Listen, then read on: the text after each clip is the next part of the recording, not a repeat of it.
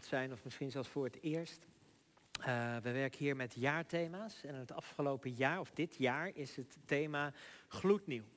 En uh, dat werken we uit in verschillende prekenreeksen ook. We hebben de gloednieuwe mens gehad en we zijn nu bezig met gloed, gloednieuwe relaties. Hoe ziet de gemeenschap eruit die Jezus is komen stichten? En hoe uh, vernieuwt God onze relaties? en in de voorbereiding was ik uitgegaan van de de, uh, de titel Toon mijn liefde. Hè, dus naar dat lied wat we ook straks na de preek zullen zingen. Wat uh, tijdens deze prekenreeks telkens geklonken heeft. Um, maar ik ben toch bij een andere titel uitgekomen. En dat ga ik zo uitleggen. Ik wil met jullie eerst de tekst lezen. We lezen uit Johannes 13. En we lezen vers 1 tot en met 17. Het was kort voor het Pesachfeest. Jezus wist dat zijn tijd gekomen was en dat hij uit de wereld zou terugkeren naar zijn Vader.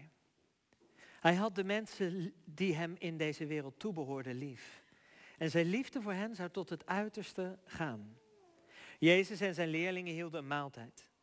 De duivel had intussen Judas, de zoon van Simon Iscariot, ertoe aangezet om Jezus uit te leveren. Jezus die wist dat de Vader hem alle macht had gegeven en dat hij van God gekomen was en weer naar God terug zou gaan, stond tijdens de maaltijd op. Hij legde zijn bovenkleed af, sloeg een linnen doek, een handdoek om en gooide, goot water in een waskom. Hij begon de voeten van zijn leerlingen te wassen en droogde ze af met de doek die hij omgeslagen had. Toen hij bij Simon Petrus kwam, zei deze, u wilt toch niet mijn voeten wassen, Heer? Jezus antwoordde, wat ik doe, begrijp jij nu nog niet? Maar later zul je het wel begrijpen. Oh nee, zei Petrus, mijn voeten zult u niet wassen, nooit. Jezus zei, als ik ze niet mag wassen, dan kun je niet bij mij horen. Oh, dan niet alleen mijn voeten, Heer, antwoordde Simon Petrus, maar ook mijn handen en mijn hoofd. Hierop zei Jezus, wie gebaat heeft, hoeft alleen nog zijn voeten te wassen. Hij is al helemaal rein. Jullie zijn dus rein, maar niet allemaal. Hij wist namelijk wie hem zou uitleveren en daarom zei hij dat ze niet allemaal rein waren. Toen hij hun voeten gewassen had, deed hij zijn bovenkleed aan en ging weer naar zijn plaats. Begrijpen jullie wat ik gedaan heb? vroeg hij. Jullie zeggen altijd meester en heer tegen mij en terecht ook, want dat ben ik. Als ik jullie heer en meester je voeten gewassen heb, moet je ook elkaars voeten wassen. Ik heb een voorbeeld gegeven. Wat ik voor jullie heb gedaan, moeten jullie ook doen. Werkelijk, ik verzeker jullie, een slaaf is niet meer dan zijn meester en een afgezant niet meer dan wie hem zendt. Je zult gelukkig zijn als je dit niet alleen begrijpt, maar ook naar handelt. Woord van God.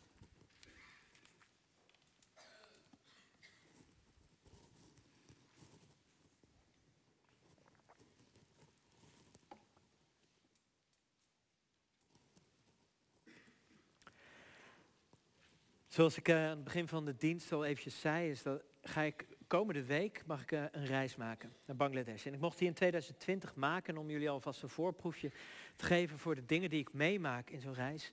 Uh, dit is uh, het videobeeld wat jullie zo gaan zien. Ehm, is wij hebben een aantal dagen doorgebracht in de miljoenenstad Dhaka. Uh, Bangladesh is een, uh, is een erg arm land, met, dus een grote stad met sloppenwijken eromheen. We hebben daar een aantal, uh, we hebben daar een project bezocht en nu zijn we voor het eerst rijden we als het ware de smok uit eh, door de theevelden heen en komen wij voor het eerst bij een dorpje op het platteland. En wij, we komen daar op vrijdag en vrijdag is de dag dat de christenen daar ook een kerkdienst houden. En wij zijn uitgenodigd om die kerkdienst bij te wonen. Maar we wisten niet dat de kerkdienst al buiten begon.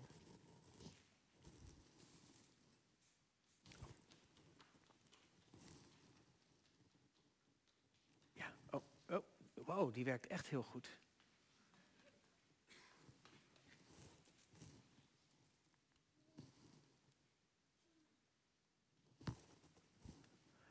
De muziek moet je er even bij bedenken. Ja. Dit is niet de muziek. Maar wel leuk, ja. Wel leuk.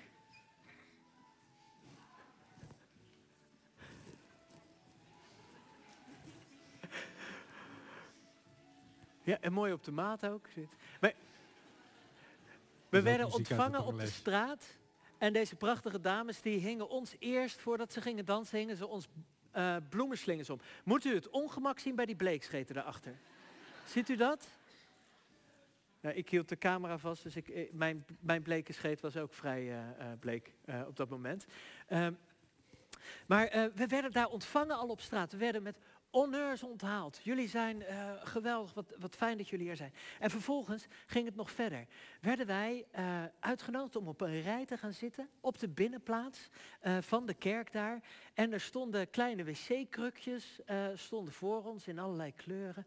En wij werden uitgenodigd om daar plaats te nemen, want onze voeten zouden gewassen worden.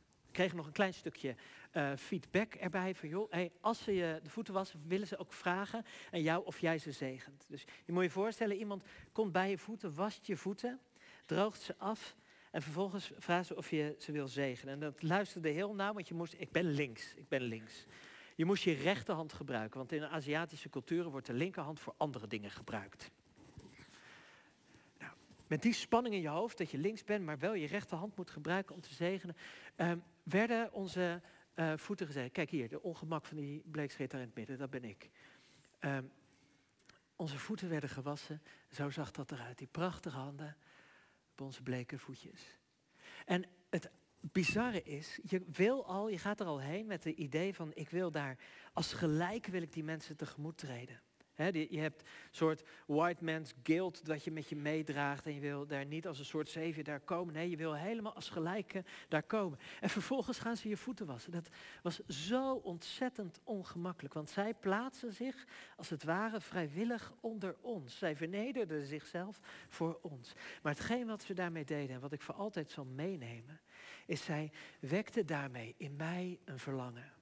Namelijk een verlangen dat zij niet onder mij zouden staan, maar helemaal mijn gelijke zouden zijn. Dat is wat er gebeurt op het moment dat je de voeten wast. Je nodigt die anderen uit om radicaal je gelijke te zijn. Dat er niets meer tussen hen en ons in zou staan. En de kernvraag voor deze preek, en ik heb dus de titel uh, veranderd. Uh, de titel van de preek is nu: Wat gebeurt er met de handdoek? Um, dus als u daarachter komt gedurende deze preek, dan heeft u de boodschap begrepen. Wat gebeurt er met de handdoek? U moet weten, op de achtergrond van het verhaal uh, spelen twee feesten mee. Eentje wordt expliciet benoemd door Johannes. Het was vlak voor het Pesachfeest. Hij wil ons laten denken, van hij denkt in de symboliek van het Pesachfeest met dit verhaal mee. En in alle andere evangelie wordt hier het avondmaal gevierd, maar Johannes zet een andere symboliek neer. Hij zet de symboliek neer van de voetenwassing. Hij vertelt het verhaal van de voetenwassing. En um, het aparte is, er speelt nog een feest mee. En dat feest dat, uh, uh, is, iets minder is iets minder expliciet. Maar er is eigenlijk maar één plek waar er gesproken wordt over het, het uitdoen en het aantrekken van een mantel. En dat is rond het feest van Yom Kippur. Als je kijkt naar hoe dat feest geïntroduceerd wordt in het Oude Testament, in Leviticus 16, staat uitgebreid beschreven hoe dat moet gaan. En we kennen wel dat verhaal van, uh, van hoe er, of degenen die vaker in de kerk komen, die kennen waarschijnlijk dat verhaal van de bok die vastgehouden wordt door Aaron en die dan, vervolgens moet hij alle zonden van het volk uitspreken en die uh, bok de woestijn insturen en die, uh, die bok die draagt dan de zonde weg. Net zoals het lam Gods de zonde van deze wereld wegdraagt. Dat verhaal, daar zit ook een element in van kleren aandoen en uitdoen. Namelijk, Aaron moet met zijn gewone kleren er naartoe. Die moet zich daar wassen en dan moet hij speciale linnen uh, kleren aantrekken. Bijzondere, prachtige kleren. Een soort hoge priestelijk gewaad wat hij aandoet voordat hij het heilige der heiligen ingaat.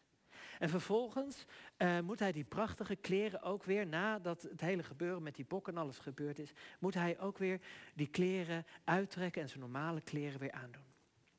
En dat lijkt hier ook te gebeuren, maar dan precies andersom. Voor Aaron was die, die ruimte van de ontmoetingstent was zo heilig dat hij er alleen met nieuwe kleren kon binnengaan. En Jezus legt hier zijn, zijn mantel af maar dat was juist die mantel die uit één stuk geweven was. En die verdobbeld wordt bij het kruis. Dat was een, een glorieuze mantel. Daarin kon je zien dat hij een rabbi was. Hij legt het af. En de, hij heeft niet zo, eh, zeg maar, dan moet je je voorstellen dat hij dan alleen nog maar iets van een lendendoek aan had. Hij, hij staat, de Heer en meester, dus we hebben gelezen, we hebben zo net ook met elkaar gezongen. Holy, holy, holy. Uh, de Heer en meester die van de Vader gekomen is. Die van de Vader, dat de Vader had hem alle macht gegeven. Hij was van God gekomen en hij zou weer naar God teruggaan. En hoe zet hij deze macht in? Door zijn koninklijke mantel af te leggen en een handdoekje om te slaan. Die handdoek wordt als het ware uh, het, het, nieuwe gewaad. Waar Aaron zijn uiterste best doet om dat gewaad zo schoon mogelijk te houden. En hij moet hem ook achterlaten daar, daar zeg ik straks nog iets meer over. Maar uh, zien we hier weer een linnen doek die omgeslagen wordt. En wat gaat hij doen? Hij gaat de tafel langs. Met een bekker giet water over de voeten heen. En wrijft die voeten dan schoon met de handdoek. Moet je je voorstellen. De, de kleren die hij aan heeft, gebruikt hij om de voeten van de leerlingen schoon te maken. 24 voeten in, uh, uh, in, in het, het, land Israël in het jaar nul. Geen pretje. Als je de 24ste was, dan was die handdoek echt niet meer om aan te zien. Uh, maar hij doet dat. Hij, die handdoek die wordt natuurlijk smerig. Wat gebeurt er met de handdoek? Nou, dit is er eentje, dan weet u dat. Die handdoek wordt smerig. Die handdoek wordt hartstikke smerig. Jezus trekt de handdoek aan. Het wordt de kleding van Jezus. En de handdoek wordt vervolgens smerig. Dit was een taak die zo low was, die zo laag was, dat er bepalingen waren in de Joodse wet, uh, uh, of de Joodse uitlegging van de wet, dat Joodse slaven dit niet mochten doen. Dit was iets wat heidense slaven deden. En, en vrouwen en kinderen staat er dan ook nog bij. Die worden een beetje op gelijke hoogte dan gezien. Maar Joodse man, rabbi. En al helemaal iemand die van de vader gekomen is en tot de vader terugkeert. Die zou de voeten wassen, absoluut ondenkbaar. Stel je voor dat je het idee hebt dat je de Messias aan het volgen bent. En dan staat er, zijn uur was gekomen, zijn tijd was gekomen. Hij, helemaal aan het begin van het Johannes-evangelie uh, zegt uh, Maria tegen hem van, joh, kun je dat water niet in wijn veranderen? Uh, of nou, kun jij er niet wat aan doen aan het feest wat hier misgaat? En dan zegt Jezus, mijn tijd is nog niet gekomen, maar nu wel. Nu is zijn tijd gekomen. De tijd dat hij zou terugkeren uit het leven naar de Vader. Zijn tijd, zijn kruisiging. Jezus wast hier de voeten. Hij neemt de gestalte aan van een slaaf, dat bekende gedeelte in Filippenzen. Hij ziet er op dat moment echt uit als een slaaf en wast de voeten. Moet je nagaan welk beeld hij als, als allerbelangrijkste beeld nog meegeeft aan de leerlingen. Wat zou er gebeurd, gebeuren vervolgens met hen? Dat elk huis waar ze binnenkomen, want in die tijd was het gebruikelijk dat je, zeker als je in een huis van een rijkere binnenging, dat er een slaaf zou zijn die je voeten wassen. Dat zouden we ons nu niet meer kunnen voorstellen. Hé, hey, wat fijn dat je op mijn verjaardag bent. Uh, Gijs gaat zo even uh, de voeten wassen, zeg maar. Dat, uh, ik weet niet waarom ik nu de naam van de muzikant noem. Dat was echt puur toeval. Maar dat, dat deed je niet. Dat deed je niet. Nou, dat kunnen we ons nu niet meer voorstellen. Maar dat was wat er gebeurde. En moet je nagaan dat zij nu in een huis van een ander zouden binnengaan. En die slaaf zouden zien. Wat gebeurt Wat zien zij in die ogen van die slaaf? Misschien zien ze wel voor het eerst de ogen van die slaaf. Want hun Heer nam die gestalte aan. Wat gebeurt er verder met de handdoek? We gaan even kijken, even opsporen. Toen hij hun voeten gewassen had. De, wacht even. Er staat dus niks. Er staat niks over de handdoek. We krijgen te horen dat Jezus de handdoek heeft omgeslagen. En vervolgens verdwijnt de handdoek. Hij trekt zijn bovenkleed aan. En hij gaat weer aan tafel zitten. En hij zegt, snappen jullie wat ik gedaan heb? Waar is de handdoek gebleven? Is het nou een nieuw sacrament dit? Er zijn kerken waarin het gebruikelijk is dat er momenten in het jaar zijn, vaak ook rond de Witte Donderdag, dat de voeten van de, van de mensen in de kerk gewassen worden. De geestelijke leiders uh, wassen dan de voeten van degenen die daar komen. Um, maar is dat hetgene wat Jezus hier van ons vraagt? Ik, ik, denk dat er iets diepers in zit. Het is niet voor niets dat die mantel aangaat en uitgaat. We, we worden uh, we moeten wel, hè, als Joodse luisteraar in die tijd, moest je wel denken aan Yom Kippur. En dat is het feest van de vergeving. Het feest van de vergeving laat Jezus hier zien door de voeten te wassen. Je kunt schoon zijn, je kunt gebaat hebben, maar hetgeen wat weer vies wordt, zijn je voeten. Je kunt gedoopt zijn, maar door het leven gaan en steeds weer een beetje vuil met je meenemen. Ik denk dat het onwijs waardevol is en een heel goed idee om als kerk te zeggen van hé, hey, we wassen elkaar zo nu en dan de voeten, omdat we het ook willen ervaren hoe het is om die voeten te wassen. Juist ook uh, vanuit die gedachte die ik meekreeg van hé, hey, wat, wat, wat bizar wat hier gebeurt in mij. Door dat iemand anders zich vernedert, dat ik daardoor het verlangen heb om die gelijke te zijn. Ik denk dat dat heel enorm waardevol is, maar belangrijker is dat we die spirituele laag, spirituele laag eronder recht doen. Want vergeving is, uh, is dit. Het is het vuil van de ander accepteren en op je terecht laten komen. En het is ook iets, hè, vergeven. Dan denken we altijd van dat het iets abstract is, maar het wordt hier heel fysiek. Je krijgt de voeten van de ander in je handen. Hè, en voeten, ik weet niet, wie zegt mijn voeten zijn het allermooiste onderdeel wat ik heb? Vrij weinig mensen. Unique selling point, je voeten? Nee? Niemand? Waarom? Omdat voeten zijn niet mooi, ze zijn ook vaak niet lelijk, maar ze zijn gewoon normaal. Ze zijn kwetsbaar. Het vraagt iets van je om je ander je voeten van zo dichtbij te laten zien. En wat wil Jezus meegeven? Hij, hij gaat aan hun voeten zitten. Hij zegt, het belangrijkste wat ik jullie nog mee wil geven is, als je me zoekt, ik ben hier. Aan je voeten. Mijn belangrijkste taak, de belangrijkste taak die Jezus voor zichzelf heeft, is het schoonmaken van de voeten van zijn leerlingen. De belangrijkste taak die Jezus voor zichzelf heeft, is het wassen van hun voeten. Is het vergeven. En hij zegt daarbij vervolgens, doe dit ook. Schrik niet weg om de, de minste te zijn. Want ik was het.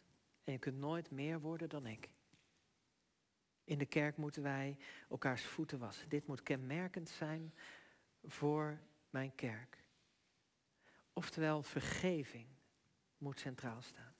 Toen ik daarachter kwam bij het spreken over deze tekst, of eh, bij het nadenken over deze tekst, dat ik het over vergeving moest gaan hebben, dacht ik, oh, dat vinden ze nooit leuk in Kruispunt. Want op het moment dat wij hier een dienst hebben die gaat over vergeving, krijgen we gegarandeerd mailtjes van mensen die zeggen van je hebt het onderwerp tekort gedaan. Want vergeving is veel moeilijker. En vaak zit erachter dat er in hun leven uh, iemand is die zij niet kunnen vergeven. Of dat zij nooit de vergeving van een ander gehad hebben. Omdat er ergens nog iets tussen hen en een ander mens in staat. En als Jezus zegt, doe dit ook met elkaar. Jullie moeten een gemeenschap zijn die vergeeft. Wat doet dat dan met jou? En ik weet dat er mensen zijn die worstelen met vergeving, maar ik wil je vragen om mee te gaan naar dit beeld. Naar dit beeld van wat vergeving inhoudt. Omdat je denk ik daar een hele hoop dingen in kunt ontdekken. Want die voetwassing laat ons uh, twee rollen zien. Twee rollen. De rol van degene die de voeten wast en degene wiens voeten gewassen worden. Voeten wassen dat is vernederde liefde. Ik vroeg niet zo, voor niet zo net aan de kinderen van jullie doen dit vrijwillig, toch? Mijn schoenen strik. Op het moment dat ik hier had gestaan en zeggen, strik mijn schoenen, kind. Dan denk ik dat ik uh, wel een probleem had gehad. Uh, iemand dwingen de ander te vergeven is onmogelijk. Iemand dwingen de ander de voeten te wassen maakt relaties kapot. Maar de vrijwillige overgave aan iemand anders. Vrijwillige, liefdevolle vernedering brengt herstel. Als jij er bewust voor kiest om de minste te zijn, om het vuil van die ander op je te laten komen en te zeggen, ik ga niets terug doen. Ik ga geen wraak nemen. Ik hoef niet jouw gelijke te zijn, laat mij maar de minste zijn. Want daar aan die voeten van jou herken ik mijn Heer. En kom ik het dichtste bij wie Jezus wil dat ik ben. Vrijwillige liefdevolle vernedering brengt herstel. Ik kan niet vergeven, zeggen mensen. Zeg jij misschien ook wel. Maar het grappige is, in dit verhaal zit de grootste weerstand ergens anders. Hij zit bij degene wiens voeten gewassen worden. Petrus is degene die weerstand heeft, niet Jezus. Petrus is degene die zegt, nooit. U mag mijn voeten niet wassen. En ik kan me dat ook wel voorstellen. Als ik nu naar je toe zou komen en zou zeggen van, joh, uh, mag ik je voeten wassen? Dan zeg je, hoezo? Vind je mijn voeten vies dan? En zo is het ook met vergeving. Op het moment dat iemand zegt, mag ik je vergeven? Dan zegt die ander misschien wel eerder terug, hoezo? Ik weet niet wat ik verkeerd heb gedaan. Dan dat je zegt, graag. Bevrijd me van deze last, want ik heb jou onrecht aangedaan. En ik ben zo blij dat jij naar me toe komt, want ik kon het niet. Degene die op de stoel zit, wiens voeten gewassen worden, kenmerken zich door een houding van onbegrensd verlangen naar heelheid. Een onbegrensd verlangen naar heelheid. Heelheid van de relatie, heelheid van je relatie met God. David die zegt het ook prachtig hè? in die psalm die hij schreef na na de, uh, nadat hij met Batseba vreemd is gegaan en Uria heeft laten vermoorden. Daarop uh, niet al te zachtzinnig gewezen werd door Nathan, uh, zegt hij, Heer tegen u, tegen u alleen heb ik gezondigd. Het vuil wat tussen ons en een ander mens instaat, komt uiteindelijk ook tussen jou en je God in te staan.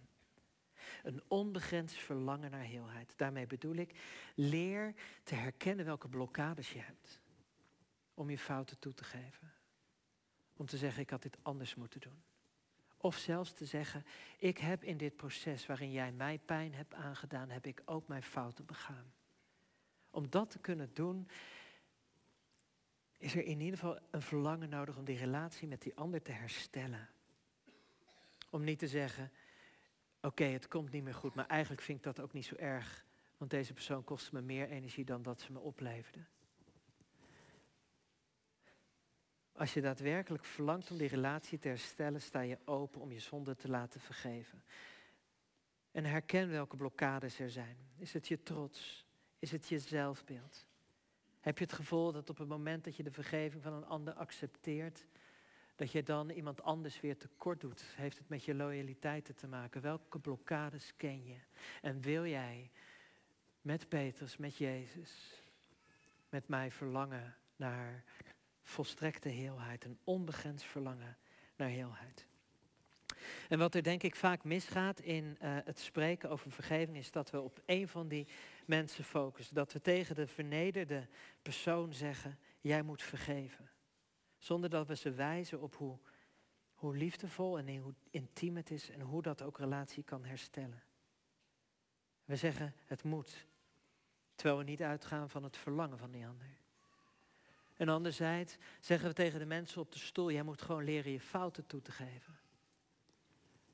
Maar gaan we voorbij aan of hun verlangen daar ook is. Of zij kunnen zien dat het gaat om heelheid van hunzelf, van de ander en van hun relatie met God. En vergeving is nou eenmaal geen magische handeling die alles patsboom goed maakt. Voor vergeving is er, voor herstel van relatie, voor vergeving is het niet nodig, maar voor herstel van relatie heb je die beide mensen nodig. De iemand met een onbegrensd verlangen naar, naar heelheid en je hebt iemand nodig die zich vrijwillig vernedert voor de ander. Je hebt ze allebei nodig. Anders kan er nooit herstel van die relatie optreden. Maar er is nog een derde nodig. Want uiteindelijk zitten we dan toch met die vieze handdoek. Als jij de voeten gewassen hebt, wat gebeurt er dan met die handdoek? Die draag je zelf mee. En uiteindelijk zijn wij het die de grenzen van, en kracht van vergeving trekken in onze levens en in die van onze gemeenschappen, niet Christus. Want kijk hoe ver Christus gaat in zijn vergeving. Heb je je wel eens gerealiseerd dat twee van die 24 voeten toebehoorden aan Judas? Die kort na het wassen van de voeten weer naar buiten renden, door het stof heen om uiteindelijk in het Sanhedrin Jezus te gaan verraden. Ook zijn voeten. Zo ver wilde Jezus gaan, tot het laatst toe hem vergevend. Hij zegt niet, laat jouw voeten maar zitten, jij rent toch straks weg, maar hij was zelf zijn voeten. In het verhaal van Yom Kippur in Leviticus 16 staat over de handdoek dit. Daar horen we wel waar hij blijft. Hij moet de linnen kleren uitdoen die hij had aangetrokken toen hij de heilige ruimte binnenging. Dus dat zijn die heilige kleren. En ze daar laten liggen. Hij moet ze daar laten liggen. Jezus staat op. En de handdoek verdwijnt onder zijn koninklijke mantel die weer omgeslagen wordt. Dat Jezus ons vraagt een gemeenschap te zijn van vergeving, die er alles aan doen om in het reinen met elkaar te zijn. Dat kan niet op het moment dat we Jezus hierin buitensluiten. De enige manier hoe wij schoon kunnen worden met elkaar is als wij een plek hebben om onze handdoeken achter te laten. Jezus trekt zijn heilige mantel erover aan.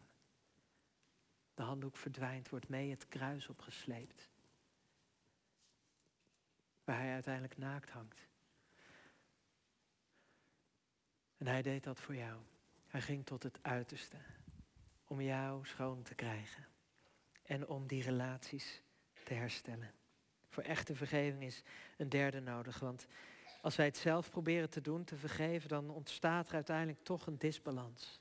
Zijn er de mensen die beter zijn in het vergeven van anderen, die uiteindelijk heel veel handdoekjes meezeulen? Jezus zegt, jullie zijn al rein. Jullie hoeven alleen de voeten nog gewassen te worden. We mogen ons herinneren dat wij rein zijn door de doop. Maar tegelijkertijd mogen we ook uh, constant op zoek zijn naar momenten in ons leven om onze pijn en om de pijn die ons door anderen is aangedaan, om die pijn bij God neer te leggen. En bij Jezus te zeggen, Heer, was mijn voeten. Ik heb het niet verdiend. Ik hoor daar te staan, niet u, maar alstublieft. Neem wat fout was in mij, neem wat fout was in die ander. Neem alles wat tussen mij en die ander ingestaan heeft. Neem het weg. Wij hebben u allebei zo gloeiend hart nodig. Een leven van vergeving kan alleen als we op gezette tijden op de stoel gaan zitten bij Jezus. Onze fouten toegeven, een onbegrensd verlangen naar Hem, naar, om met Hem en de mensen om ons heen in het reinen te komen. En het is nog wel goed om te zeggen, er zijn ook mensen die erin slagen om zo vaak een handdoek bij Jezus neer te leggen. Dat de pijn die hen is aangedaan het niet langer meer treft. Zonder dat er herstel van die relatie is opgetreden. En dat bid ik je toe. Op het moment dat jij in een, in situatie zit waarbij het niet waarschijnlijk is dat je, de, dat je tegen die ander kunt zeggen, ik vergeef je. Breng dan veel tijd door met Jezus. En zie hoe ver Hij wilde gaan voor jou. Laten we met elkaar bidden. Vader, u vergeeft ons, u geneest ons. U bent aan onze voeten en u vraagt ons hetzelfde te doen. Vader, u kent onze worsteling. U weet van de pijn die ons is aangedaan en hoe onmogelijk het voelt om die pijn los te laten. Maar vader, we beleiden dat die pijn tussen u en ons instaat en we willen u vragen of u ruimte wil maken. Ruimte tussen ons en die andere mens. Ruimte tussen u en ons, zodat we u weer vrij tegemoet kunnen gaan. En kunnen zeggen, u bent heilig. U die aan onze voeten bent en al onze stof van onze voeten was, toch bent u heilig. U bent een dienaar, maar u bent ook de hoogste koning. Help ons om steeds meer op u te lijken. Amen.